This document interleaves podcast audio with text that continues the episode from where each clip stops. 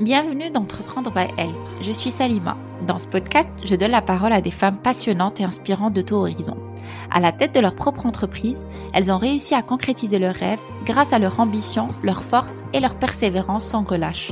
Mes invités nous racontent leur parcours, leur quotidien d'entrepreneuse, leur réussite et leur échec sans complexe. Clairement, un bout de leur chemin. Je suis persuadée que leurs précieux conseils et leur parcours vont vous inspirer et sans doute vous donner envie de vous lancer dans l'aventure. Mon objectif est de vous montrer et vous démontrer en toute transparence que c'est possible.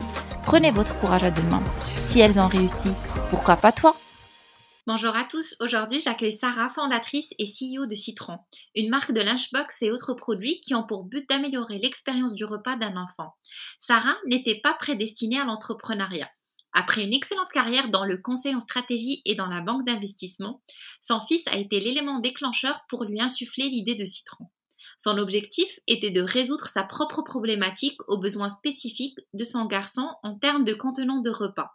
Sarah n'avait pas comme objectif de transformer Citron en business périn, mais son potentiel dans la région du Golfe et partout dans le monde, comme on dit, n'est pas tombé dans l'oreille d'un sourd. Ce potentiel, Sarah l'a exploité. Après un an de prototypage, Sarah lance sa première lunchbox qui a été out of stock après un mois. Après ce premier MVP concluant et une forte demande qui a suivi, l'aventure Citron démarre officiellement. Sarah, derrière sa zen attitude, est une femme intelligente, généreuse, qui a les pieds sur terre. Je vous laisse la découvrir dans cet épisode riche et surtout, elle nous confirme qu'on n'a pas besoin d'un produit original pour se lancer, mais ce qui compte, c'est le travail et l'histoire qu'on crée autour avant de vous laisser découvrir l'histoire de Sarah. Si vous êtes entrepreneur ou vous souhaitez entreprendre, vous rencontrez des problématiques, des freins, vous souhaitez avoir un regard extérieur, je vous offre une session d'exploration gratuite pour en discuter. Contactez-moi via LinkedIn sur Salima El Moussi ou sur le compte Instagram Entreprendre by Elle et je serai ravie de vous répondre. Bonne écoute. Bonjour Sarah, je suis ravie de t'accueillir dans le podcast. Salut Salima, same here. Euh, avant de rentrer dans le vif du sujet, j'aime bien commencer par euh, les prémices de la vie de mes invités. Euh, qui était Sarah la petite fille et quelles études tu as fait? Ah, Alors moi j'ai grandi à Casa. je suis partie du Maroc en 2003 et je suis partie en France où j'ai intégré une école de commerce. Enfin j'ai fait un IUT d'abord. Après j'ai fait une école de commerce et voilà c'est à peu près moi. Est-ce que tu veux plus de détails sur euh, euh, mes notes, euh, quelle matière j'aimais bien, quelle matière j'aimais moins? Oui, qui était... quelle, quelle personnalité Sarah elle avait quand elle était petite et est-ce qu'elle te ressemble actuellement? Pas du tout.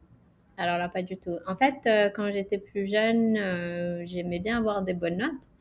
Donc, j'étais la seule personne qui attendait le lundi par, comment dirais-je, avec impatience. Et euh, généralement, je faisais mes devoirs, je faisais tout, j'étais très, euh, comment dirais-je, euh, scolaire. Et alors que là, je suis beaucoup plus, je prends beaucoup plus de risques, j'aime bien m'éclater, j'aime pas trop suivre les, les directives à 100%, on va dire. D'accord. Et comme études tu as fait quoi comme études supérieures après, après euh, J'ai intégré une école de commerce en France, donc une ESC, et euh, j'ai étudié, ben, ma majeure c'était en finance. D'accord. Donc j'ai étudié économie-finance pendant tout le temps. Euh, j'ai fait un peu d'économétrie et, et, de finance. Ok. Tu as, tu as lancé Citron en 2018 mais avant, tu étais salarié. Est-ce que tu peux nous parler de ta vie avant l'entrepreneuriat? Oui. Alors moi, je suis arrivée, euh, j'ai quitté la France en 2007. Je suis partie faire un an d'échange au Japon, mhm. où j'ai étudié encore euh, finance économie. Et après ça, je suis venue à Dubaï pour, euh, pour mon premier boulot. J'ai travaillé en banque d'investissement à la Société Générale, pour être plus précise. Et après ça, je suis allée chez McKinsey donc en conseil pendant trois ans. Ah, et après ça, euh, je suis allée travailler à NBC, la, la, la, chaîne de télévision, où mhm. euh, j'ai fait euh, stratégie investissement pendant à peu près sept ans. comment, comment tu t'es dit un jour, je vais quitter le salariat et je vais me lancer dans l'aventure entrepreneuriale? Alors en fait, moi, mon aventure euh, entrepreneuriale, elle est un peu arrivée euh, par erreur, on va dire, ou sans avoir euh, vraiment réfléchi à ça. Parce que moi, en fait, j'ai jamais voulu être entrepreneur, ça m'a toujours fait peur. mon mari est entrepreneur depuis plusieurs années et j'ai vécu avec lui tous les ups and downs, le roller coaster, des choses qui vont très bien, des choses qui vont moins bien. Donc, je pensais toujours que moi, je devais rester dans le salariat et que euh, lui, il sera, ben voilà, il restera dans l'entrepreneuriat parce que c'est ce qu'il aimait le plus. Et en 2016, euh, j'ai eu mon premier fils et, euh, et, et, je l'ai emmené à la crèche et on m'a demandé de ramener le lunchbox. Et j'ai vu que le produit n'existait pas en fait, très bêtement.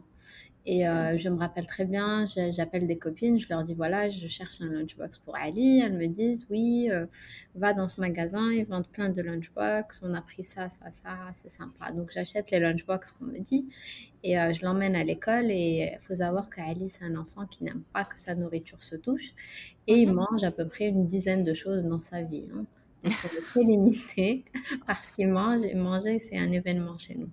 Donc, euh, pour lui. Et, euh, je l'emmène à la crèche et, euh, en fait, il, il, mange rien, zéro. Et il mange rien tout simplement parce que sa nourriture s'est mélangée, il n'y avait pas de compartiment dans ses lunchbox et sa gourde d'eau s'est ouverte dans son sac. Anyway, c'était une grosse catastrophe et j'avais aucune idée de comment régler son problème à la maison, en fait, on faisait toujours en ce manger avec des plats à compartiment. Mais, euh, mais euh, à la crèche, on n'avait pas cette option. Donc, euh, donc on a, j'ai, j'ai parlé à un ami le soir même, je me rappelle, où je disais, écoute, ici à Dubaï, les mamans, elles doivent préparer des lunchbox à leurs enfants. Et euh, c'est marrant que toutes les mamans doivent faire ça parce qu'ici, il n'y a pas de système de cantine ou il y a très peu de cantines et euh, il n'y a pas de produit qui existe qui ferait que l'enfant. Bon, moi, j'ai un enfant qui est assez spécial, mais à cette époque-là, je ne savais pas que tous les enfants étaient comme ça à cet âge-là. Euh, et il m'a dit écoute, tu as l'air d'avoir une idée sympa. si tu veux, je te mets en contact avec un ami à moi en Chine et, et parle-lui et il peut t'aider à trouver une usine qui peut faire ce que tu veux. Euh, donc je lui dis ok, pas de souci. Je commence à parler à son ami. Son ami me dit écoute, euh, fais-moi un croquis. Je fais un croquis. Alors pour les gens qui me connaissent, ils savent que je ne sais pas faire un cercle parfait. c'est mes habilités de design. Et, euh, et, donc je fais le croquis, je lui envoie, je lui dis voilà l'idée. Et il me dit ok, donne-moi un moment. Ça nous a pris à peu près 18 mois à travailler sur le prototype. Ah oui, d'accord. ouais, entre le hum, c'est léger, c'est lourd, euh, je veux pas ça, je veux ça, change-moi à l'intérieur, c'est pas facile à ouvrir. Après, je teste sur Ali pendant quelques mois et, euh, et arrivé, je pense, mai ou juin 2018, on avait finalement un prototype. Et, et, et, là, il me dit, bah, maintenant, il faut produire. Quoi parce que ça mm. fait 18 mois qu'on est en train de bosser sur un truc. Il faut produire. Il faut savoir que moi, j'étais employée, j'avais pas de temps et, j'avais aucune intention d'être entrepreneur. Je faisais un truc qui était pour moi un projet fun, on the side, qui était juste pour, euh, pour s'amuser, apprendre des nouvelles choses, et, mais pas forcément pour créer, créer un business. Et je pense que c'est de là où je me euh, départage beaucoup avec les autres entrepreneurs ou les gens qui prennent du temps à réfléchir à l'idée, à faire des business plans, à savoir comment partir, faire la taille du marché, comprendre le marché, tout ça. Mm. Tout ça, je n'ai pas fait. D'accord. Et tout ce que je faisais, c'était, je savais qu'il y avait une demande, il y avait un gap, et j'étais là, c'était vraiment pour m'amuser, sans, sans plus. Et, euh, et, du coup, quand, quand, quand cet agent-là m'a dit qu'il fallait passer les commandes, je lui ai demandé combien. Il m'a dit, écoute, euh, tu connais la Chine, ils vont pas allumer l'usine, euh, la machine que si tu dois euh, commander 3000 pièces. Et c'est là, je pense, où j'ai réalisé que je voulais pas 3000 pièces, en fait. J'en voulais qu'une dizaine, peut-être une centaine, je pouvais les donner à mes amis et c'est tout, quoi. Et il me dit, non, non, écoute, t'es jolie, t'es es gentille, mais il faut, bien 3000 pièces. Donc, on a négocié un peu avec l'usine de nous donner 3000 pièces euh, sur des couleurs différentes. D'accord, parce que c'était 3000 pièces par, euh, par couleur. en fait. Ouais. j'ai dit, non, mais je peux pas faire ça. Euh.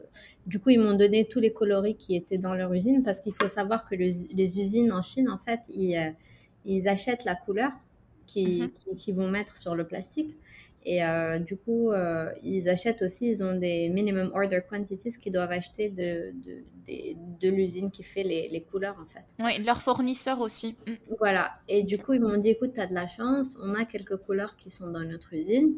C'est à peu près les couleurs que personne ne veut dans le monde. Donc, on peut te faire ces couleurs-là à 500 par coloris. Je fais OK. Du coup, on a eu 4-5 euh, couleurs, je pense, qui étaient affreuses mais dégueulasse, quoi. Genre un, rose fuchsia qui personne ne va vouloir dans sa vie, un bleu avec du jaune, un vert kaki avec du violet. Mais anyway, tout c'était pas bon. Rien n'était bon. Ils m'ont demandé euh, le nom de la boîte, le logo, tout ça. J'avais rien, bien sûr. Et en fait, euh, j'ai choisi le nom de la boîte et le logo euh, juste parce que, voilà, encore une fois, Ali, il était devant moi, il mangeait du citron, il adore le citron. Et j'ai dit, écoute, je vais donner le nom Citron parce que je pense que ici à Dubaï, Citron c'est français, donc personne va avoir ce genre de boîte. Et je pense que ça va pas être difficile de, voilà, si je veux enregistrer la boîte, de trouver ce nom available. Alors que si je donnais un nom, un nom anglophone, ça aurait été beaucoup plus difficile. Donc toute la logique était là, vraiment pas réfléchie. C'est-à-dire que même le logo, euh, les couleurs, tout ce que tu veux, je, m'en foutais en fait. Je disais, je, veux juste quelques lunchbox et je voulais pas laisser tomber le gars qui a travaillé pendant 18 mois avec moi sur le, sur le prototype, tu vois. Euh, parce que eux, ils font de l'argent, plus tu commandes, plus il fait de l'argent.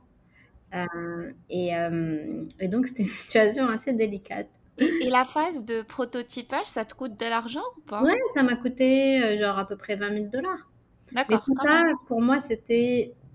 C'est comme si je payais euh, un, un, cours accéléré sur comment créer un produit. Donc pour moi, je m'amuse, tu vois, sans, sans, en me disant, c'est pas grave, c'est de l'argent que je vais perdre, mais je suis en train d'apprendre quelque chose de nouveau.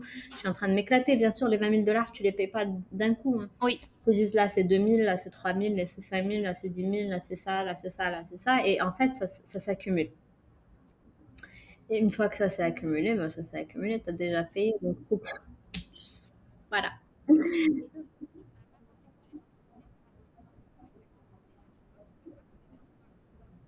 Ben, en fait, on a commencé avec la lunchbox. Et juste pour continuer sur cette histoire, on reçoit les 3000 pièces. Et, euh, et, euh, et là, j'ai pas de boîte pour les dédouaner, j'ai pas de warehouse, j'ai rien, vraiment rien. Et, euh, et donc, on crée tout overnight et on lance. Et là, je me retrouve avec 3000 pièces dans, dans, un, dans un dépôt qui n'est pas à moi. Et je dois les vendre quoi, assez rapidement parce que je dois payer tous les, les frais qui vont avec. Et, euh, et, euh, et je, je, me rappelle, j'envoie deux emails. Un à une plateforme qui s'appelle Mamsworth, qui est un site e-commerce spécialisé dans tout ce qui est puriculture et, et bébé. Et, euh, Amazon, euh, qui s'appelait Souk à l'époque, ici à Dubaï. Et je leur envoie un email avec des photos que j'ai prises de mon téléphone. Et je dis voilà, j'ai ce produit, est-ce que vous voulez le lister? Et les deux me répondent, je pense, au bout de quelques jours, en me disant oui, on veut bien le lister, mais ça va être en consignment. Consignment, ça veut dire qu'ils n'achètent pas les, les produits donc ils les mettent sur leur site. Et ce qu'ils vendent, ils me les achètent. D'accord. Mm. Et là, je dis, faites ce que vous voulez, mais juste prenez, tu vois, j'ai 3000 pièces. C'est content, mais euh, le reste. Et euh, on met les 3000 pièces, et je me rappelle, c'était le 1er août 2018, on a commencé à les lister. Mhm. Et euh, à fin août, on n'avait plus, on a tout vendu. C'est-à-dire en 3-4 semaines, on a vendu les 3000 pièces sans faire aucun marketing. J'avais pas de page Instagram, j'avais rien. J'avais juste mon téléphone et un produit. Et en fait, une fois qu'il a été listé et que les mamans ont vu que ce produit existait, ben, mhm. elles ont sauté dessus. Euh, et, et, là, on a commencé à avoir ces plateformes e-commerce qui nous appellent, ils nous disent Oh, il y a quelque chose qui se passe d'intéressant. Nos data nous montrent qu'il euh, y aura de la demande encore plus pour ce produit. Est-ce que tu peux nous fournir 11 euh, 000 pièces dans, dans deux mois? Ah. Je n'avais pas compris. L'idée, c'était juste de se débarrasser de ces pièces-là et c'est tout. Quoi. Tout ce que je voulais, c'était un lunchbox. Maintenant, on a récupéré l'argent qu'on a investi et c'est tout. quoi. on est bon.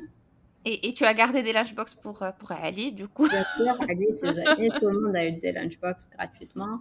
Euh, personne ne savait que c'était mon business, ou que c'était ma boîte, ou que c'était ma marque. Je disais juste, j'ai trouvé ce truc super parce que je voulais prendre du feedback des gens. Je voulais pas forcément qu'ils soient gentils avec moi. Et, euh, et, et, je voulais voir vraiment si, si, si, ces produits plaisaient parce que je l'avais vraiment fait avec beaucoup d'amour, mais surtout avec beaucoup de, de, de, de, testing sur Ali, tu vois, pour voir si c'était que lui ou tous les autres enfants. Donc voilà, ça a commencé vraiment comme ça. Et, euh, et du coup, on nous a demandé plus de produits. On commence à nous demander est-ce que vous avez des snack box euh, Et là, on commence à comprendre qu'il y a vraiment une demande et qu'il y a vraiment un marché, en fait, que plusieurs marques ne s'intéressait pas euh, à ce segment ni à ce marché. En fait, ce qu'on a trouvé, c'est que généralement, les marques sont bons sur le produit ou sur le design. Plusieurs fois, tu achètes des produits qui sont jolis mais qui ne marchent pas, ou des produits qui marchent mais qui ne sont pas jolis. Donc, ce qu'on a essayé de faire depuis le début, c'est de faire un truc qui, qui, allie les deux, donc le design plus euh, la fonctionnalité. Et, depuis, ben, Citron, c'est devenu une marque euh, qui, qui, qui, a, qui a grandi, en fait, très petite, petit à petit, année en année. Et, euh, et, plus ça grandissait, plus ça demandait de mon temps. Et moi, j'étais euh, toujours employée.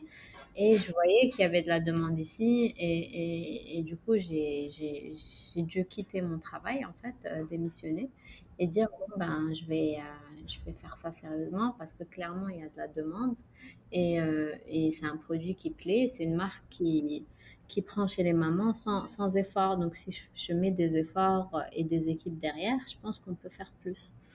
Et, euh, et voilà, mais c'est comme ça que ça a commencé. D'accord. Et quand tu étais en, side project, tu avais quand même une petite équipe ou tu étais toute seule avec euh, des partenaires euh, J'étais toute seule. Euh, bien sûr, j'avais un partenaire qui avait investi de l'argent dès le début, qui est l'ami de, mon mari dont je t'ai parlé. En fait, ça s'est fait d'une façon assez marrante parce que lui, il disait Mon pote là-bas en Chine, t'inquiète pas, t'as pas besoin de payer et tout, laisse-moi financer le truc et on fait 50-50. Bien sûr, moi je dis Ok, sans problème, c'est génial. Et.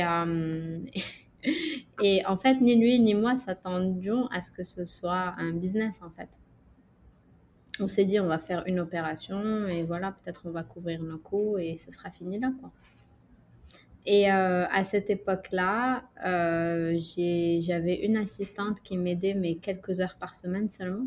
D'accord. Et, comment tu gérais les deux en fait? Parce que tu avais déjà un, un, job qui était assez prenant avec des horaires pas possibles. Ouais et lancer un, un nouveau business pour qu'ils prennent petit à petit dans le dans, enfin dans à Dubaï, enfin dans, dans les Émirats et, la région euh, du Golfe. Comment comment tu as géré ça? En fait, euh, honnêtement, euh, je bossais dessus les soirs, donc très mmh tard le soir, et des fois les week-ends. Il faut savoir que nous, le week-end ici à Dubaï, c'est vendredi, samedi. Et mhm. euh, le week-end en Chine, c'est samedi, dimanche. Donc, j'avais généralement le vendredi, qui était la seule journée où je pouvais faire des choses, où la Chine était ouverte. Euh, sinon, ben, c'était vraiment tard le soir où je pouvais même regarder mon téléphone parce que euh, j'étais vraiment très, très, très prise au boulot. Je, je dans mon full-time job, j'étais souvent en voyage. c'était vraiment, vraiment difficile. D'accord, ok. Et là, Citron, euh, ça, ça, représente quoi exactement? Est-ce que tu es présente euh, dans la région MENA, à l'international? En fait, euh, en 2020, donc quand j'ai commencé vraiment à, focus dessus, pendant la, la pandémie, on a eu, j'ai levé de l'argent d'investisseurs. D'accord. Investisseurs institutionnels qui sont venus, qui ont vu les chiffres. Parce que fini, donc on a lancé en 2018. En 2019, euh, pendant que je travaillais pas dessus vraiment, on a réussi à vendre juste aux Émirats euh, plus de 100 000 pièces. D'accord. Avec un chiffre d'affaires plus élevé de, 1,5 million d'euros. Mmh. Euh, donc ça a montré qu'il y avait quelque chose d'intéressant, que, que, que, voilà quoi, je pouvais, je pouvais commencer à parler à des investisseurs et leur dire voilà, c'est pas quelques lunchbox que j'arrive à vendre, c'est une collection, c'est une marque. On était présent dans 100 magasins aux Émirats. Donc tous les grands magasins euh, haut de gamme où les mamans partaient, euh, essayaient de, enfin, voulaient acheter des produits pour l'école, que ce soit des librairies, des, euh, des magasins spécialisés, des magasins d'uniformes, des toy stores, tout, tout, tout, tout, magasins de jouets, on, est, on, était, on était dedans. Et non pas qu'on était dedans, on était les, les, les best sellers année en 2018, mais aussi en 2019. Donc, 2018, euh, on n'était que sur du online et 2019, on était sur online, offline. 2020 est arrivé, donc euh, moi, j'ai démissionné pour, euh, ben, voilà, pour, pour, pour développer la marque. Mais, euh, et euh, il y a eu la pandémie, donc la moitié des enfants ne sont pas repartis aux écoles comme prévu. Mhm. Et, et, du coup, on a une chute de revenus de 50%, mais on a continué à payer les salaires des employés et toutes les mhm. charges fixes. Donc, et en 2020, je me suis dit, bon, ben, si on veut continuer, continuer, il faudra, il faudra en faire quelque chose de grand. Et, euh, et, du coup, on est parti chez des investisseurs institutionnels et on a pu lever de l'argent. Euh, alors que c'est des investisseurs, donc c'est des fonds de venture capital euh, qui investissent pas généralement sur du non-tech parce que nous, on, est là à créer une marque avec des produits réels, donc, du consumer goods, qui est très différent de la tech. Et, et, et du coup, c'était vraiment très, très difficile de, de les convaincre. Mm-hmm. Euh, parce que voilà, c'est quelque chose qui, qui, les intéresse pas forcément. C'est pas dans leur mandat d'investir dans du consumer goods, c'est dans leur mandat d'investir et de regarder que à la tech. Et, euh, donc voilà, on a réussi euh, au bout de quelques mois à avoir des investisseurs, ils ont investi. là, on a commencé à recruter des équipes dès fin 2020, 2021. Et l'idée, c'était de de faire plusieurs choses. Une, c'était de faire beaucoup plus de produits. Donc, pas juste en termes de design, mais en termes de nouveaux produits à introduire. Donc, on a introduit euh, des nouvelles features dans les produits. On a ouvert des, euh, des nouveaux moules. On est en train de faire des, des, lunchbox qui vont, je pense, révolutionner la façon de manger. Euh, cette année, on, est, on, est, on a pu poser 23 patentes. sur les produits. Donc, on a, on a pas mal investi sur euh, des nouveaux produits, mais aussi on a investi sur euh, des équipes pour nous aider à, grandir euh, au-delà des Émirats. Donc aujourd'hui, on est sur 15 pays. avec l'Australie, Nouvelle-Zélande, tous les pays, pays MENA à peu près, sauf enfin, tous les gros pays MENA, mhm. à part euh, l'Égypte, on va dire, qui est un gros pays qu'on n'arrive pas à accéder. Euh, mais à tous les pays, on est, on est sur euh, le Mexique, on est sur l'Arabie, le Koweït, mhm. plusieurs pays. Et l'idée, c'était voilà, de, de, de, tripler nos revenus chaque année ou même quadrupler. On est sur des targets assez agressifs. Euh, mais, mais l'idée, c'est de faire en sorte qu'il y ait autant de mamans que possible qui ont accès à un produit qui, qui, qui, va rendre leur vie beaucoup plus facile et qui va faire que l'enfant va manger sur, euh, dans, un, dans, dans, une box ou dans un plat ou, dans, ou boire dans une bouteille qui est euh, super safe. Parce que quelque chose dont on ne parle pas souvent, mais qui est très important, c'est que les produits de, de bébés sont très régulés. Oui. Mais la régulation est assez, euh, comment on va dire ça, ça va dépendre du matériau que tu utilises mhm. et quel pays tu vas suivre. Par exemple, si tu suis le FDA, ils sont beaucoup plus tolérants que les Allemands. Et nous, on est parti sur une euh, accréditation euh, allemande, donc nos produits sont tous certifiés LFGB, qui mhm. veut dire Food Safe Contact Material. Ça veut dire qu'il n'y a pas de c'est pas que le BPA, c'est tous les particules et les matières qu'on utilise de la peinture euh, à, la euh, composition du produit qui va faire qu'il est super safe et que l'enfant peut manger dedans et que si ça va au micro-ondes ou si ça va dans des endroits où c'est vraiment chauffé, les particules ne transfèrent pas la nourriture. D'accord, ok, très bien. Bah, c'est bon à savoir parce que c'est vrai que les les produits pour les bébés sont très régulés, mais à partir, enfin de, disons à partir de 5 ou 6 ans, quand ils vont à l'école, on n'y pense pas, on n'y pense plus. On les considère comme des adultes, mais c'est encore des enfants en cours de, développement. Oui, et en fait, ce qu'il faut comprendre, c'est que la nourriture reste ou l'eau reste très longtemps dans le contenant. Donc, euh, si l'enfant le laisse au soleil ou euh, dans son cartable pendant très longtemps, à un certain moment, les particules qu'il y a dans le matériel commencent à s'ouvrir et, du coup sont avalés par l'enfant. En fait, en Europe, je ne sais pas si, euh, si tu as vu, mais ils ont, ils, ont, ils ont banni les produits qui sont en bambou fiber, qui est une fibre de bambou qui était mélangée à un très grand pourcentage de mélamine. D'accord. Un produit cancérigène. Mais l'Europe, jusqu'à il y a quelques mois, mhm. autorisait ce produit. Nous, on savait qu'il y avait de la mélanine, on n'y a jamais touché parce qu'on sait que ce, ce, ce composant se, se, transfère à la nourriture très facilement, mais tout le monde le savait dans la chaîne. C'est-à-dire que c'est des fois, c'est faire de l'argent, faire des marges, euh, faire des targets plus rapidement qui poussent les gens à partir dans ce genre de direction. Alors que nous, on est plus dans le côté, il faut que le produit soit safe, mais si c'est un produit que nous, on n'utiliserait pas personnellement avec nos propres enfants, euh, on le fait pas. C'est simple. Même si tu me dis, il y a beaucoup d'argent à faire, euh, tout le monde le fait, non. Malheureusement. Enfin, c'est la conscience qui joue euh, ouais. dans, de ce côté-là. moi, j'ai une question sur la levée de fonds. En fait, je reçois souvent cette question. Euh, c'est quoi la, contre la, la, contrepartie de ces investisseurs?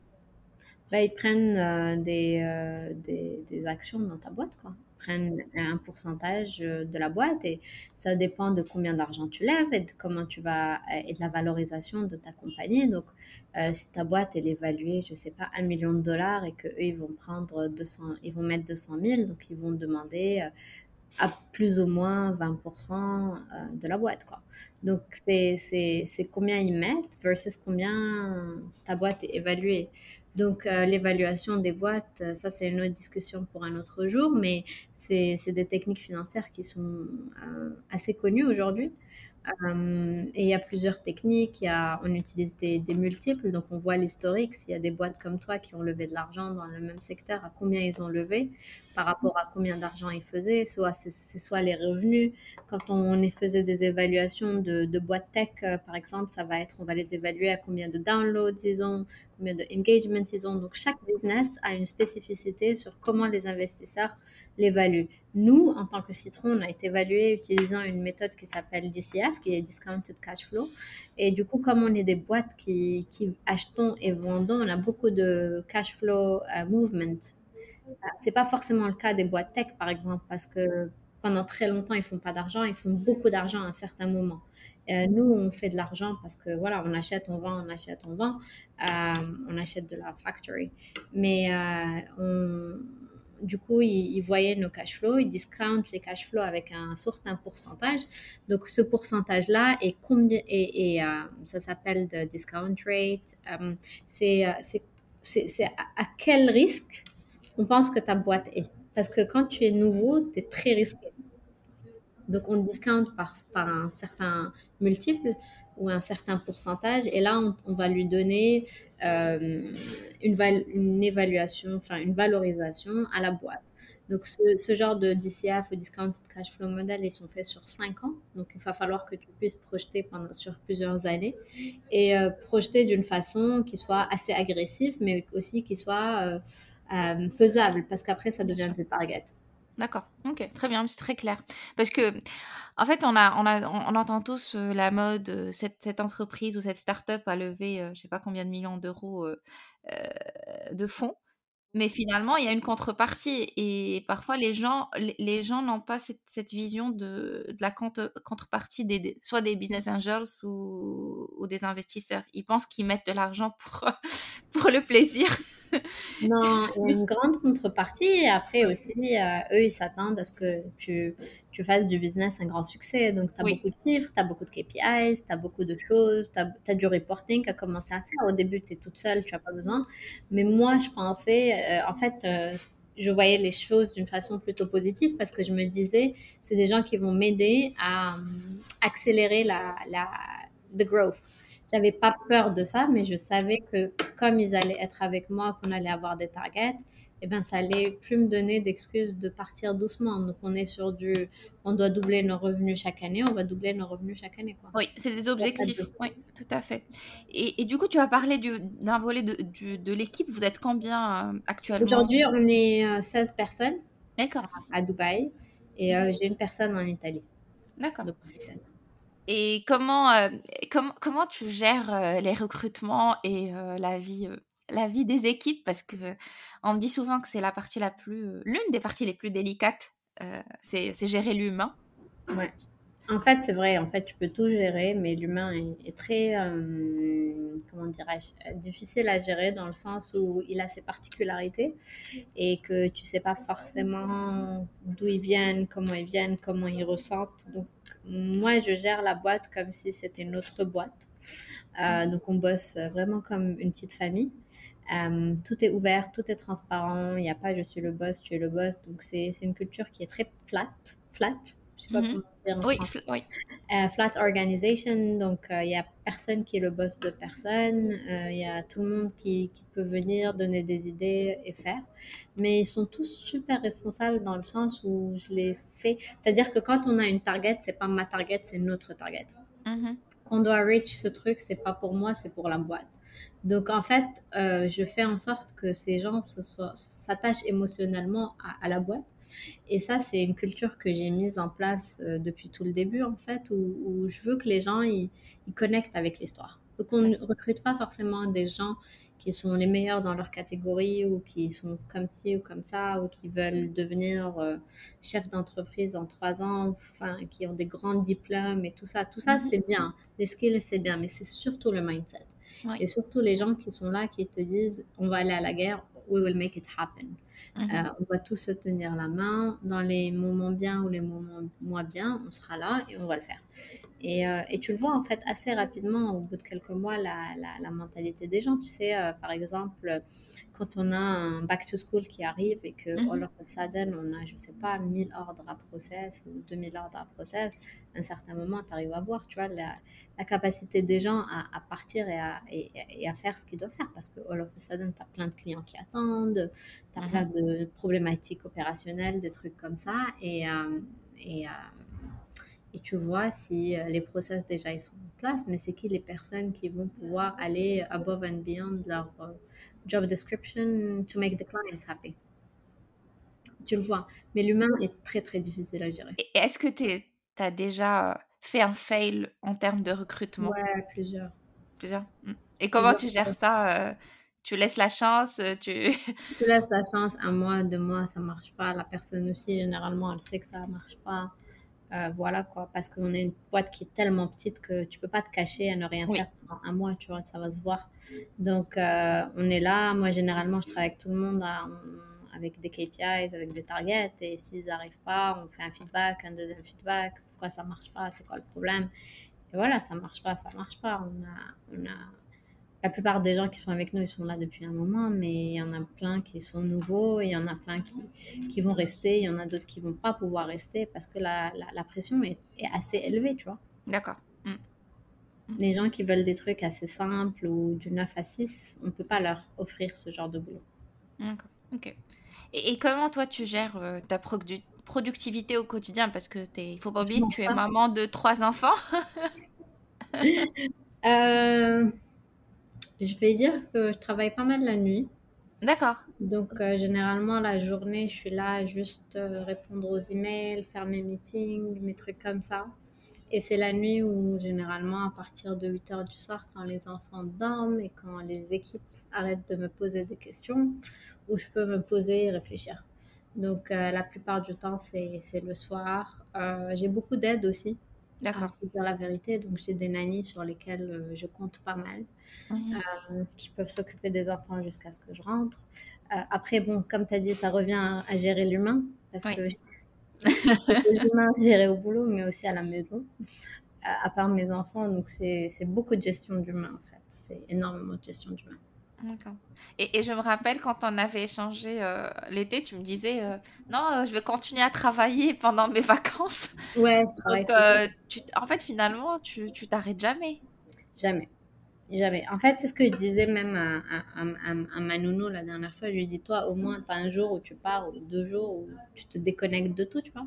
Oui. Moi, je peux pas parce que je peux pas me déconnecter de mes propres enfants, je peux pas me déconnecter de ma propre boîte, tu vois. Pour moi, c'est pareil. Tes enfants ou ta boîte, c'est la même chose.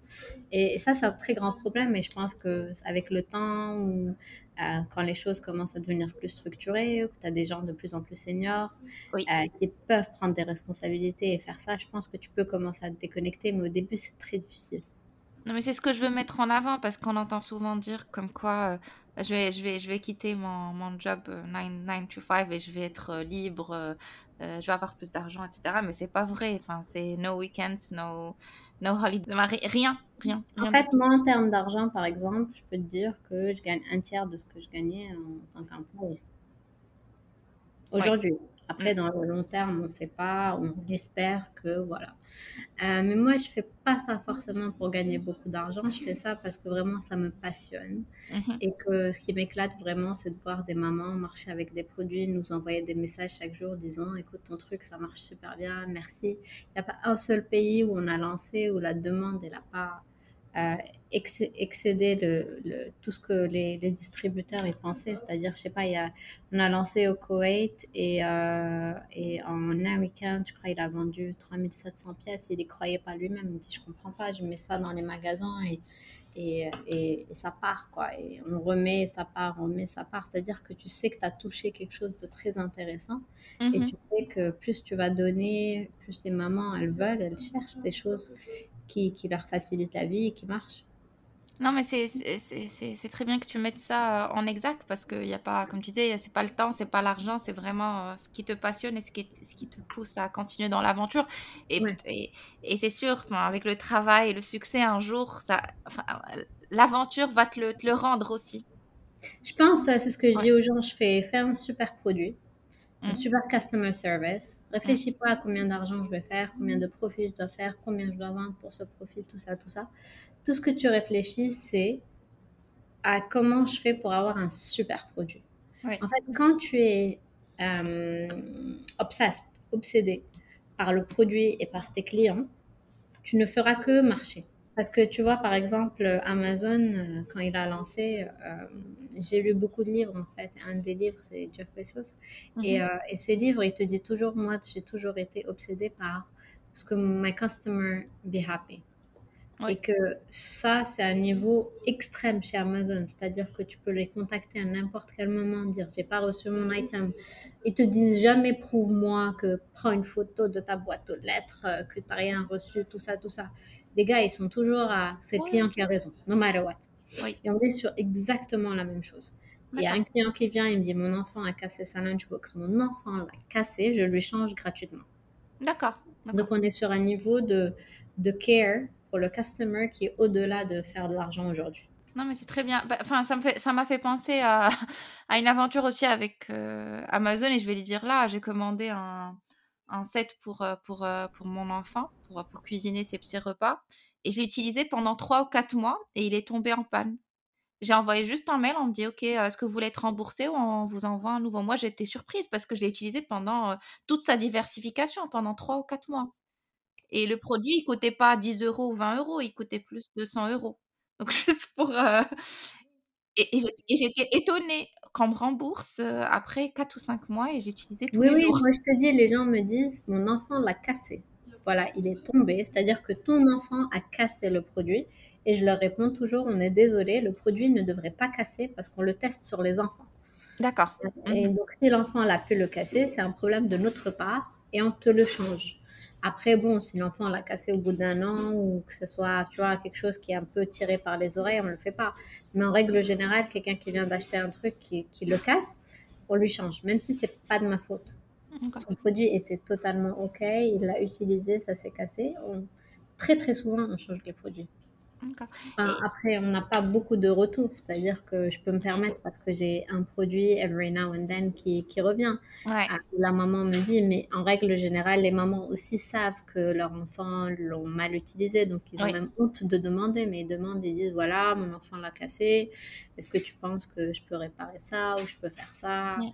Et, à chaque fois, je leur dis, s'il vous plaît, envoyez-moi le truc cassé parce que ça va beaucoup m'aider dans mes recherches parce qu'on essaie de comprendre pourquoi ça s'est cassé. Oui. Et quand un enfant arrive à casser du stainless steel, c'est incroyable. Je dis, c'est- c'est- waouh! Cassé ça, tu vois? On se pose des questions. On dit, s'il te plaît, envoie-moi le truc parce que nous aussi, on a des enfants. Nous aussi, euh, nos enfants sont, voilà, quoi. Nous, entre nous ici au bureau, je pense qu'on on a une dizaine d'enfants euh, entre nous. Donc, on- généralement, on donne les samples à tout le monde. hein. On leur dit, euh, laissez vos enfants détruire le produit pour qu'on comprenne c'est quoi sa, sa durée de vie, c'est quoi tous les problèmes qu'il y a dessus. Donc, une fois que nous, nos enfants n'ont pas pu détruire alors qu'on leur a demandé de le faire et un autre enfant qui l'a fait, on se demande comment. Après, euh, des fois, c'est des histoires farfelues. Le truc, il est tombé euh, du dixième étage dans une cage d'escalier, tu vois. On fait waouh, heureusement qu'il n'y a personne qui s'est tombé sur sa tête, tu vois, parce qu'une Oui. gourde d'eau en acier avec de, de l'eau dedans, c'est lourd. 10 étages, la chute, tu vois, c'est pas, pas de la rigolade, mais il y a personne qui va tester ce genre de truc, tu vois. Personne va jeter une gourde de dos pour la tester du dixième étage. Mais euh, mon fils a joué au foot avec ses copains avec des gourdes d'eau pour comprendre après combien de murs euh, on pouvait la casser. Elle s'est pas cassée, tu vois. Donc, euh, c'est ce genre de choses qu'on teste. Mais honnêtement, c'est pour moi, le client a toujours raison et mes équipes le savent. tout mon staff de customer service sont entraînés pour toujours donner, le, donner raison au client et. Ok. Très bien. Ah non, mais c'est intéressant et c'est, euh, c'est beau à entendre parce que parfois on a tous des, des mauvaises expériences avec des customer service. Et en fait, ça vient de la frustration ouais. des mauvais customer service. Oui. Mm. que tu reçois dans ta vie, que ce soit de ton opérateur téléphonique à, à je sais pas, n'importe qui qui te dit non, bah, c'est comme ça et voilà, t'es pas content, on, on s'en fout en fait pas le choix de toute façon. Et je pense que, que, venant de, ces, de, cette mentalité, tu peux faire que mieux parce que la situation est tellement mauvaise que une fois, il y a des gens qui me disent euh, voilà, j'ai fait ça, ça, ça, j'ai acheté de ce magasin et euh, je sais pas, ça s'est cassé ou le truc est défectueux. Je demande ni le reçu ni rien. Tout ce que je veux, c'est une adresse où te livrer à nouveau. Et en règle générale, c'est des choses qui s'y attendent pas. Donc le client est super content il t'écrit de très bonnes reviews, il te recommande. Et, moi, je ne l'ai pas fait pour ça, je l'ai fait vraiment pour l'aider parce que je comprends. Que, et, en général, je dis à, mes équipes qu'il faut répondre dans tous les channels. De toute façon, euh, la plupart des emails qui partent en customer service viennent chez moi. En fait, c'est pas mon mail, oui. mais ils sont tous transférés sur mon mail perso euh, du boulot. D'accord. Et, euh, et je réponds et ah, les gens sont assez étonnés de voir que ce soit moi qui réponde parce que je veux être sûre que ces gens, on leur répond. Donc, et moi, comme je suis toujours sur mon téléphone, je réponds à tout le monde. Oui. Je suis la seule personne dans cette boîte qui est capable de vraiment répondre. Mais, mais, mais comment tu fais justement? Enfin, moi, quand je te vois là, j'ai l'impression que tu penses à 100 000, euh, ah choses à la fois. Euh, est-ce que c'est toi qui, qui a mis les process? Est-ce que c'est toi qui a développé, qui développe la stratégie, le, le scaling, euh, l'ouverture de d'autres pays ou d'autres réseaux? Regarde, je vais te montrer un truc. Regarde, j'ai une map devant moi. Je ne sais pas si tu arrives à la voir. Oui, oui, oui. Et à tous les pins dedans. En équipe, on s'est posé, on s'est dit tous les pays qu'on veut avoir l'année prochaine. Donc, on a une target de 20 nouveaux pays l'année prochaine. D'accord. Ils sont déjà pinés en vert, en, jaune. Mhm. Euh, et, et, voilà. Et on y va. On y va et chaque semaine, on a des updates. Euh, qu'est-ce qui marche, qu'est-ce qui marche pas, pourquoi, pourquoi, pourquoi. Et, voilà quoi. Après, j'ai une autre, euh, un tableau ici. Je sais pas si tu arrives à voir le tableau blanc. Oui, oui. Où il y a tous les produits qu'on veut faire. Euh, et, à chaque fois que quelqu'un vient avec une idée, il vient sur le tableau, il rentre et il écrit le truc. Et, euh, et, on commence parce que faire des prototypes, faire des produits, ça prend du temps. Mais il y a plein d'idées dessus et à chaque fois que je regarde ça, ça me fait rire limite. Mais c'est des choses sur lesquelles on avance pour de vrai. D'accord, ok. Donc c'est toi qui, a, qui pense, enfin toi avec l'équipe bien sûr. voilà. D'accord. En fait, euh, généralement, genre j'ai trois personnes en sales, en business mhm. development, donc on se pose et on fait la stratégie. Là, on est en train de faire le budget de l'année prochaine, à être finalisé à, la fin du mois et ils savent en fait, ils nous donnent c'est quoi leur euh, leur target? Parce que moi de ce genre de, de stratégie, euh, combien de pays on va avoir, combien de, de pays on va ouvrir, je dois produire le nombre de produits exacts en fait parce que la pire des choses qui arrivent à une marque et ça nous est arrivé plusieurs fois c'est d'être out of stock. Donc on signe un nouveau distributeur et il dit ok je veux des produits on dit ben tu attends six mois c'est pas top. D'accord. Donc nous en, train, termes notre plus gros challenge on va dire c'est pas ouvrir des nouveaux pays c'est être très bon en, demand planning qui est mhm. difficile quand tu n'as pas d'historique sur le pays. Oui. Euh, là on, est, on va lancer la France euh, je pense le mois prochain en décembre et mhm. on, y va blind en fait, on ne sait pas parce que la France, euh, le distributeur, il a déjà de l'expérience, il l'a fait avec d'autres marques, c'est les distributeurs de grosses marques généralement, donc Baby and Yo-Yo, ils ont des, des, marques assez intéressantes, euh, Sophie la girafe, des trucs comme ça, donc ils savent, ils connaissent bien le pays, mais on ne sait pas ça va être quoi le, feedback de la maman parce que les produits sont assez premium, donc ils sont chers. Oui. Euh, donc c'est vraiment targeté sur, sur des mamans qui ne sont pas là à chercher le prix, mais cherchent plutôt la qualité et le design. Mm. Donc euh, on ne sait pas ces, ces, pays comment ils vont, comment ils vont, euh, comment ils vont réagir aux, produits. D'accord, mais, mais, tu adaptes ta stratégie en fonction du pays, parce qu'en France, généralement, on a plus de cantines, etc. Donc, euh, y a Alors, en France, on va sur un produit différent. Donc, par exemple, la France, on va aller plus sur les assiettes en bambou. Oui. On va aller plus sur les gourdes d'eau parce que mhm. les enfants, ils prennent leur gourde no matter what. Et euh, sur les lunchbox, on target plus les, euh, les, euh, les, les, crèches, en fait. Oui. Et, et, on target un marketing qui va être différent où on va dire à la maman, même si l'enfant mange à la cantine, tu pars au parc, tu pars à la plage, tu pars au camping, tu, tu vas dans des endroits où généralement tu as besoin de transporter. après, on a des, des, des, boîtes isothermes en, en les styles qui sont géniales pour, euh, pour mm. les bébés parce que la maman, elle peut cuisiner et prendre avec elle. Après, on va donner plein d'idées aux mamans. Par exemple, hier, ma belle-sœur me disait qu'il y a un petit bébé de, de deux mois. Elle me dit, écoute, Sarah, je suis hyper contente de ta gourde d'eau. Je mets l'eau chaude dedans, je ferme et là où je suis, euh, je mixe dans son biberon et, voilà quoi. Mm. Et, ça, c'est des choses où les mamans n'y réfléchissent, n'y pensent pas forcément. Donc, il faut juste enlever euh, la paille de l'intérieur parce que la paille, elle n'est pas faite pour avoir de très, très hautes euh, températures parce que c'est des mm. gourdes qui sont censées avoir de l'eau froide. Donc, tu enlèves juste la paille de l'intérieur, tu utilises ça et quand l'enfant a six mois, tu remets la paille et il peut boire dedans. Donc, euh, ce qu'on essaie de faire, c'est des produits assez versatiles où la maman peut l'utiliser dès le début jusqu'à ce que l'enfant grandisse. D'accord. Mais, mais, mais, du coup, là, si, si, tu donnes ton produit à une plateforme, c'est elle qui fait le marketing ou c'est vous? C'est En fait, nous, comment on travaille, chaque pays, on a des distributeurs.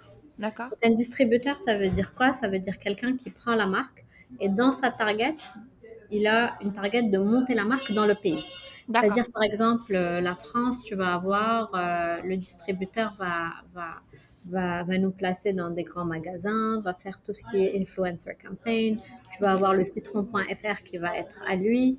Tu vas avoir le Citron France, c'est lui qui va gérer, qui va avoir des campagnes marketing. Donc, il gère tout en fait. D'accord. Et euh, en contrepartie, ben, ils prennent une commission sur, euh, sur tes ventes. Mais euh, le distributeur prend un risque parce que le distributeur achète en conteneur. Il va pas acheter une, une lunchbox ou deux. Il va pas mhm. travailler en consignment il lui faut beaucoup de quantité. Donc le distributeur, quand il accepte de prendre ta marque, il accepte aussi d'investir parce que moi, il me paye en avance. Oui. Donc dès avant que sa, sa, marchandise arrive en France ou qu'il commence à la vendre, il l'achète de Chine parce que nous, on a une warehouse centrale en Chine qui envoie à tous les pays. D'accord. Il achète la marchandise avec très grande quantité. Euh, et euh, il commence à vendre dans, dans le pays. Donc, euh, c'est des, des, des, contrats qui sont très, très, euh, qui prennent pas mal de temps à, négocier parce que en termes d'investissement, ben, ils investissent pas mal parce que pour que ce soit une marque qui, qui marche, le marketing mhm. est obligatoire. Oui, ok. ok. Mais c'est pas, c'est lui qui prend en charge euh, toute la partie. Nous, on le supporte en termes de, de content. D'accord. Donc, il aura des photos, il aura du, du, contenu écrit, il aura de la vidéo, il aura tout. Mhm. Mais c'est pas nous qui allons faire la stratégie marketing dans chaque pays parce qu'on ne connaît pas les pays. Oui, mm, tout à fait. Mm. Ok. Donc, euh, il paraît que hier, il m'a parlé, mais le, le, distributeur de France, il me parlait de certains influencers qui sont des mamans en France qui connaissaient. Il avait déjà les listes, les trucs. Donc, c'est du boulot, en fait, que tu vois pas forcément toi, oui. consommateur. Mais une fois qu'on lance, on lance bien. D'accord, très bien, c'est intéressant. Et, tu pars sur euh, Instagram, tu tapes, je sais pas, Citron Australia, euh, mhm. tu vas voir qu'il y a une page pour l'Australie et là, c'est son agence marketing qui fait ça. D'accord. Et c'est le distributeur, c'est pas moi du tout. Moi, j'ai juste ma page officielle. Ok, intéressant. Non, mais je pense, moi, moi, de l'extérieur, je pensais que c'était euh, c'était dans le à Dubaï, dans, ton, dans, ton, dans tes locaux, où vous gérez en fait toute la, enfin, tout le marketing de tous vos points de, de, vente. Et en fait, vous, vous donnez en fait les, les enfin, vous donnez, vous vendez plutôt les, les, les lunchbox ou enfin tous vos produits à des plateformes ou des grands magasins et vous gérez ça. D'accord, intéressant comme modèle. Mmh. En fait, c'est un modèle de, de, distribution classique en fait où euh, tu signes avec des distributeurs, c'est-à-dire par exemple au Maroc euh, où les Dati, elle est euh, donc en même temps c'est une plateforme, oui. mais en même temps c'est notre distributeur pour tout le Maroc. Quand tu la vois faire des activations, des campagnes marketing, c'est de son budget à elle. D'accord. Hmm, ok. Tu vois, c'est pas moi qui paye, je sais pas qui elle contacte, mais elle connaît le pays. Et elle va, par exemple, me dire, j'ai sélectionné ces magasins-là où on va vendre les produits, ceux-là, je les ai rejetés parce que voilà, ça va pas avec la marque. Là, là, En tant que elle, son expertise sur le marché marocain, euh, elle arrive à sélectionner les bons partenaires. Euh, ce qui marche, ce qui ne marche pas, à diversifier, à faire des choses. Donc, c'est vraiment le distributeur sur lequel tu comptes. Après, il y a des pays, par exemple, qui sont, qui sont grands où nous-mêmes, on fait du marketing en temps. Par exemple, on a lancé en Chine. Mhm. Donc là, en Chine, on est en full-fledged. On, produit en Chine et on vend en Chine. Oui. Mhm. en, Chine, en Chine, on est parti sur des plateformes e-commerce. Donc, on est sur... Euh, leur équivalent de Amazon qui s'appelle Tmall, qui est une plateforme qui prend que des marques reconnues. Et euh, du coup, on, est, on est dessus, on est sur Taobao, on est sur pas mal de plateformes. Et là, on gère directement avec nos agences marketing. Parce que ce segment est tellement gros que le distributeur, on lui donne que le offline et on garde le online pour nous. D'accord. OK. Donc, ça euh, dépend de pays. Oui. Et euh, aux Émirats, c'est vous aussi, ce que vous connaissez. Aux Émirats, le marketing, c'est nous. Oui, j'ai un distributeur aux Émirats. Donc, moi, je suis pas direct retail. Avant, je le faisais, mais on a décidé euh, l'année dernière, en termes de stratégie, de se concentrer vraiment sur le produit et la marque. Donc, tout ce qui est branding, euh, product development, tout ça. Et donner le métier de distribution, qui est un métier très différent, aux distributeurs. Donc, en termes de marge, tu fais beaucoup moins d'argent parce que tu dois donner une marge au distributeur, en plus une marge au retailer. Mais en termes d'expansion de, temps, on arrive à gérer notre temps sur d'autres choses qui est les opérations de la distribution. Ok, très intéressant. Merci pour euh, ces, informations. Et, et, et, du coup, est-ce que tu penses à ouvrir une boutique Citron? Ouais, alors euh, on ouvre une boutique en décembre. Ah, d'accord. C'est notre première boutique à Dubaï. Euh, alors la boutique sera ouverte dans un esprit très différent des boutiques en général. Donc, c'est une boutique expérience où tu arrives, euh, l'enfant est mené à jouer avec les produits. Donc, on a fait des play, on a fait à l'intérieur de la boutique euh, une sorte de play area où l'enfant va jouer avec les lunchbox, va les ouvrir, va les tourner pour que ça fasse une. Donc, il y a beaucoup de choses qui sont faites pour que l'enfant joue et touche et casse pour que la maman soit confortable euh, à acheter de chez nous, de tous nos autres points de vente euh, partenaires. Euh, mais l'idée, c'est plus l'expérience. Donc, l'enfant vient avec sa maman, il voit tout, il touche à tout, il casse, il essaye, il ouvre, il referme. Et, et tout est fait, les shelves sont basses, l'entrée du magasin, en fait, c'est un magasin qui est designé pour les enfants. Ok, très bien. D'accord. Et il y a un objectif d'ouvrir ou enfin d'ouvrir d'autres dans d'autres pays ou pour l'instant euh, Il y a un objectif. On a pas mal de demandes de franchise en fait. Euh, donc il y a certains distributeurs qui disent est-ce qu'on peut rajouter la franchise dans le contrat? Et on dit on n'a pas de franchise pour l'instant parce qu'on n'est pas sur un modèle de franchise. Mm-hmm. Et, euh, et, en fait plus la demande devient plus importante, plus on s'est dit, bon, on va faire un magasin pour nous, pour voir c'est quoi notre magasin euh, qui répond le plus à nos caractéristiques et à notre mission. Et, il fallait que ce soit un magasin qui soit très centré sur l'enfant mm-hmm. et sur ses, capacités, ses demandes et tout ça. Euh, et, du coup, là, on fait le, le, magasin à Dubaï comme un pilote, mais je pense qu'il y en aura pas mal qui vont ouvrir bientôt partout dans le monde. D'accord, c'est super. Ben, bon courage pour cette, cette nouvelle aventure. et, et euh, avant de finir, euh, moi j'aime bien me poser cette question. Euh, comment Sarah, la femme entrepreneur, maman, elle s'épanouit et elle essaie de faire du self-development tous les jours? Parce que c'est important, tu es, es, occupée, tu es overwhelmed. comment tu, tu, fais pour sortir la tête de l'eau? Euh, en fait, moi, j'ai un problème dans la vie, c'est que j'adore travailler. D'accord. C'est-à-dire que, je sais pas comment t'expliquer. Euh, pour moi, travailler, c'est je sens pas que je travaille. Je sens que je suis en train vraiment de m'éclater. Mhm. Et, dans ce sens-là, donc, euh, j'ai pas forcément des moments où je suis là, j'ai pas envie d'aller bosser, qu'est-ce que je fais, tout ça, tout ça. Ça, ça, m'était plus arrivé quand j'étais en corporate où j'aimais pas forcément mon travail, tu vois. Mm. J'étais pas excitée de faire des PowerPoint et des Excel toute la journée. Donc là, j'ai une problématique différente, c'est que j'adore. Je peux rester là 24 heures sur mon ordinateur à faire des trucs et et j'adore. Tout ce que je fais, c'est un nouveau truc que j'ai jamais fait avant. Et des fois, les, les équipes me disent Pourquoi tu fais ça? On a des agents en customer service qui font ça. Je fais Non, mais je kiffe. je suis en train de faire un truc from scratch sur Shopify. Je suis hyper contente.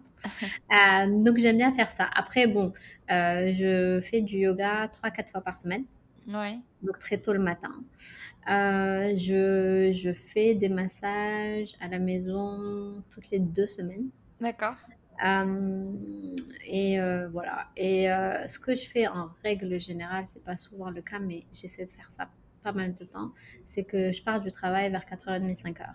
Et je fais rien jusqu'à ce que les, les enfants y dorment. Donc en général, ça c'est mon moment de détente où je pars avec eux, on joue, on fait des choses, on fait les devoirs, on mange ensemble ou généralement on, fait des choses ensemble. Donc j'essaie de, de, de faire en sorte que euh, j'ai de la flexibilité entre euh, mon temps au boulot, mon temps avec les enfants et mon temps pour mm. moi-même. Mon temps pour moi-même en général, c'est très tôt le matin ou très tard le soir. D'accord. Mais j'ai un temps pour moi-même. Il y a des fois où bah. je vais juste regarder Netflix, je vais rien faire. Euh, il y a un mois et demi, j'ai décidé de reprendre mes cours de piano. Donc, je faisais beaucoup de piano quand j'étais jeune et tout ce qui est solfège et tout. Et je me suis rendu compte que voilà, j'avais tout oublié. Et euh, un jour, je me suis réveillée, j'ai dit à mon mari, écoute, je vais reprendre des cours de piano et euh, je vais mettre Ali dedans parce que voilà, j'aimerais bien, ces quatre, qu'on puisse jouer une symphonie à deux. Mmh. Et euh, il m'a dit, écoute, vas-y, j'ai acheté un piano ce week-end-là, je pense. et je me suis inscrite, moi et Ali, donc on a la même prof, on va au même institut, à des horaires différentes. et bien sûr, moi, mon solfège et ce que lui, il étudie, c'est très différent. D'accord. mais mais l'idée est que, voilà, c'était un truc que j'aimais vraiment faire quand j'étais enfant et je me suis dit, il faut, que je m'y remette. Et ça, c'est une heure, par exemple, où mon téléphone, je ne pourrais pas le toucher parce que je suis avec la prof à essayer de me, ramener, me rappeler des, des, des, sons et, des, mm, et, et tout. Donc euh, voilà, euh, j'essaie de faire ce genre de trucs every now and then, faire des petits trucs sympas. Mais sinon, c'est voilà, c'est l'idée, c'est de en fait, une fois que tu aimes vraiment ce que tu fais, tu arrives à en tirer de la de l'énergie positive, euh, tu sens plus le besoin de, de déconnecter en fait. D'accord. Mm. Je sais pas si ça répond à ta question. Oui, ça répond en fait. Même si tu, tu disais que tu es workaholic, euh, tu, tu trouves quand même. Oui, mm, tu, tu, arrives à trouver des, des moments euh, pour, pour t'évader et changer un peu d'air et te déconnecter parce que c'est important et, et, ça permet aussi de recharger les batteries, recharger l'esprit pour, pour, pour reprendre ces stratégies, pour avoir de, de, nouvelles idées. Moi, mes cours de yoga, par exemple, je pourrais pas vivre sans ça. D'accord. Mm. Ça, c'est des choses euh, qui, qui, sont dures, hein, parce que c'est pas vraiment du yoga, elle fait beaucoup de choses dedans, la prof. Mhm. C'est un moment à 7 h du matin où tu es là à te pousser et à essayer de faire des choses euh, de ton corps, en fait, où tu pensais même pas être possible. Mais voilà, donc euh, ces cours-là sont très, très importants pour moi. Ok, très bien. Et quel conseil peux-tu donner aux femmes et aux hommes qui veulent se lancer euh, dans l'entrepreneuriat? En fait, je sais pas, je, je, raconte mon histoire pas mal de fois pour montrer que des fois, tu n'as pas forcément besoin de compliquer et de trop réfléchir. Euh, quand tu sens et tu files qu'il y a un truc qui peut marcher, que tu y crois, je pense que lancer et tester à petite échelle est toujours quelque chose de, de, de bien à faire. Après, il faut pas non plus être dans le monde des bisounours où on pense que on va lancer, on va vendre un million de produits le jour même et que tout va être bien, tout va être sympa et que everything is smooth. It's not. Euh, chaque business que tu vois qui est successful ou qui arrive à faire des choses, c'est parce que les gens travaillent vraiment beaucoup euh, derrière. Si tu es quelqu'un qui veut la vie facile et que, qui veut juste être entrepreneur pour ne pas beaucoup travailler, il faut pas être entrepreneur. Oui. Mm parce que c'est pas c'est pas la réalité en fait. Il faut vraiment travailler deux à trois fois plus que quand tu es au salariat. Euh, et en prenant beaucoup plus de risques. Un mois, tu auras un salaire, trois mois, tu l'auras pas. Donc, euh, un autre conseil pour moi, c'est pas de trop focus sur l'argent et sur l'aspect profit dès le début parce que tu, tu pourrais t'arrêter très, très, très facilement parce qu'au début, tu fais pas d'argent. Oui. Donc, euh, faut pas faire un business pour de l'argent et pas pour travailler beaucoup. Parce que si c'était le cas, on serait tous entrepreneurs. Si on pensait qu'on travaillait un petit peu, on faisait beaucoup d'argent. C'est pas le cas, c'est pas vrai. Donc, euh, je pense que ce stigma et cette euh, fausse idée, il faut déjà l'enlever. Mm. Et, euh, et, après, ben, je sais pas, prendre le risque et, essayer. Au pire des cas, à chaque fois, je disais ça à mon mari, si ça marche pas, je retrouve un boulot, Oui, tout à fait, tout à fait. Il faut, il faut essayer, puis si ça marche pas, ben... Ouais, tu peux toujours repartir, bosser. Euh, et je pense qu'aujourd'hui, euh, c'est prouvé que les, les recruteurs même donnent beaucoup plus de, de de euh, comment dirais-je de, de poids, voilà d'importance aux, gens qui sont passés par cette case là parce qu'ils savent que c'est des gens qui, qui prennent des risques qui sont flexibles qui peuvent faire pas mal de choses. Donc pour moi c'est ça. Mais après bon il y a des fois des gens qui partent sur des business qui sont super niches où euh, c'est un business qui va attract 0,001% de la population c'est des business qui ne sont pas voués à, à l'expansion. Donc, si tu fais un business juste pour euh, voilà, un petit truc euh, qui va pas grandir, why not? Mais si tu veux faire un, business qui va être successful, il faut toujours penser est-ce que tu peux scale ou pas. Oui. Et euh, si c'est un business qui ne peut pas scale, par exemple, j'ai une copine qui fait, je sais pas, des produits, des super bonnes gaufres, cookies, tout ça, mais c'est sa recette. Et cette recette-là est très difficile à refaire. Donc, elle te dit à un certain moment, ma capacité est limitée parce que ça dépend de moi. Oui. Mm. Donc, ce genre de business, ils sont pas voués à, expandre beaucoup, tu vois, parce que tu peux pas aller vendre partout dans le monde un truc qui est périssable, qui doit être fait la même, à la même heure, cuit comme ça, ça, ça. C'est des procédés qui sont très difficiles.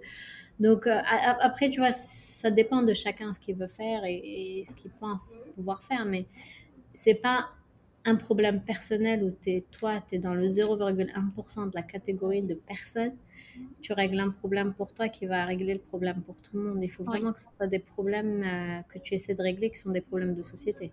Oui, tout à fait. C'est très très bien résumé. Et, et moi, je voulais t'accueillir absolument sur le podcast parce que déjà, j'adore ta personnalité et ce que je vois sur Instagram.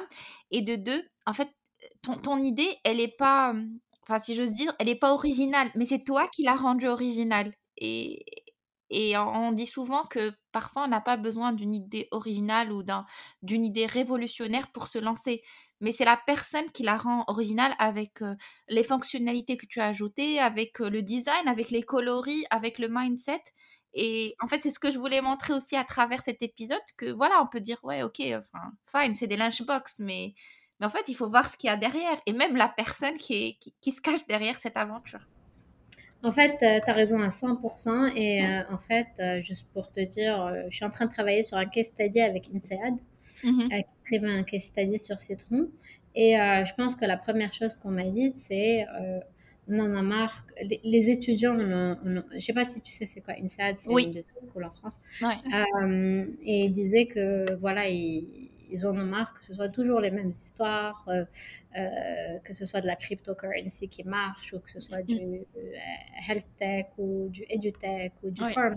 Tout ça, les, les, les, les, students, a lot of time, ils pensent que c'est très difficile, ça te parle pas, tu vois. Moi, si tu me dis du Bitcoin, bon, ben, je comprends qu'il y a des gens qui ont fait de l'argent, c'est tout ce que je comprends dedans, mais à part ça, je comprends pas ce que c'est le blockchain, je comprends pas ce que c'est de coder dessus, tout ça, ça me parle pas euh, en tant que personne. Et, je pense que quand j'entends des histoires de gens qui m'ont vraiment euh, marqué, c'est toujours des gens qui ont fait un produit ou quelque chose qui, résonnait avec moi, en fin de compte. C'est-à-dire que quand j'écoute les podcasts, euh, j'écoutais les podcasts de How I Built This, je sais pas si tu connais, de oui. et, et, la plupart, c'est des gens qui ont fait du consumer goods. Oui. Euh, qui ont monté des marques, des trucs comme ça. Et, et, c'est ça qui, je pense qu'il y a beaucoup plus d'investisseurs, de, de, gens qui sont intéressés par ces histoires pour montrer ben, au commun du mortel qu'il n'y a pas besoin d'être un techie ou qu'il n'y a pas besoin d'être euh, que sur la tech pour faire un business qui marche tout à fait. Mais écoute, Sarah, merci beaucoup d'avoir accepté mon invitation, de m'avoir accordé euh, cette heure pour, euh, pour échanger et parler de ton aventure et, et, tout ce qui est autour de Citron. Euh, ça m'a fait vraiment plaisir et j'espère à bientôt, peut-être un jour face-to-face à Dubaï ou bah en France ou au Maroc. Où tu veux, avec très grand plaisir. je suis toujours entre les trois pays de toute façon, mais souvent plus, plus souvent à Dubaï qu'autre part. Et, euh, et c'est avec très grand plaisir. Et si tu as besoin d'autres choses ou tu as d'autres questions, n'hésite surtout pas. Et, voilà, quoi, je suis, je suis joignable, je suis là, je suis, je suis tout le temps là en fait. C'est gentil. Merci beaucoup et à bientôt. Merci Salima. Merci de votre écoute. Je vous donne rendez-vous sur la page Instagram de Entreprendre by Elle pour suivre l'actualité. N'oubliez pas de vous abonner au podcast sur votre plateforme d'écoute et de le partager.